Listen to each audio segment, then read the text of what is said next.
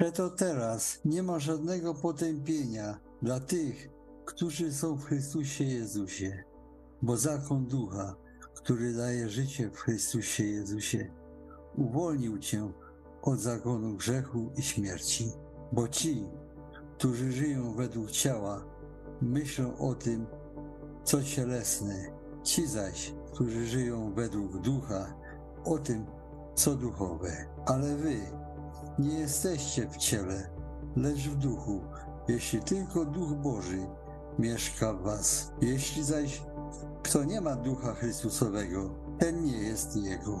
A jeśli Duch tego, który Jezusa wzbudził z martwych, mieszka w was, wtedy ten, który Jezusa Chrystusa z martwych wzbudził, ożywi i wasze śmiertelne ciała przez Ducha swojego, który mieszka w was. A ten to Duch świadczy wespół z Duchem naszym, że dziećmi Bożymi jesteśmy.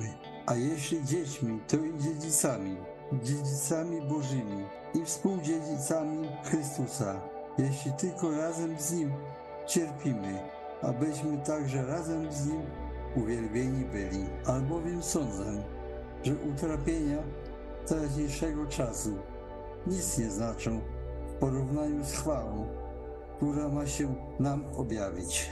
Podobnie i Duch wspiera nas w niemocy naszej i nie wiemy bowiem, o co się modlić, jak należy, ale sam Duch wstawia się za nami w niewysłowionych westchnieniach. Ten, który bada serca, wie, jaki jest zamysł Ducha, bo zgodnie z myślą Bożą wstawia się za świętymi.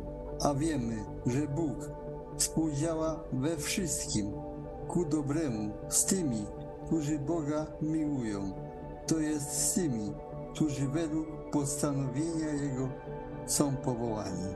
Cóż wtedy powiemy?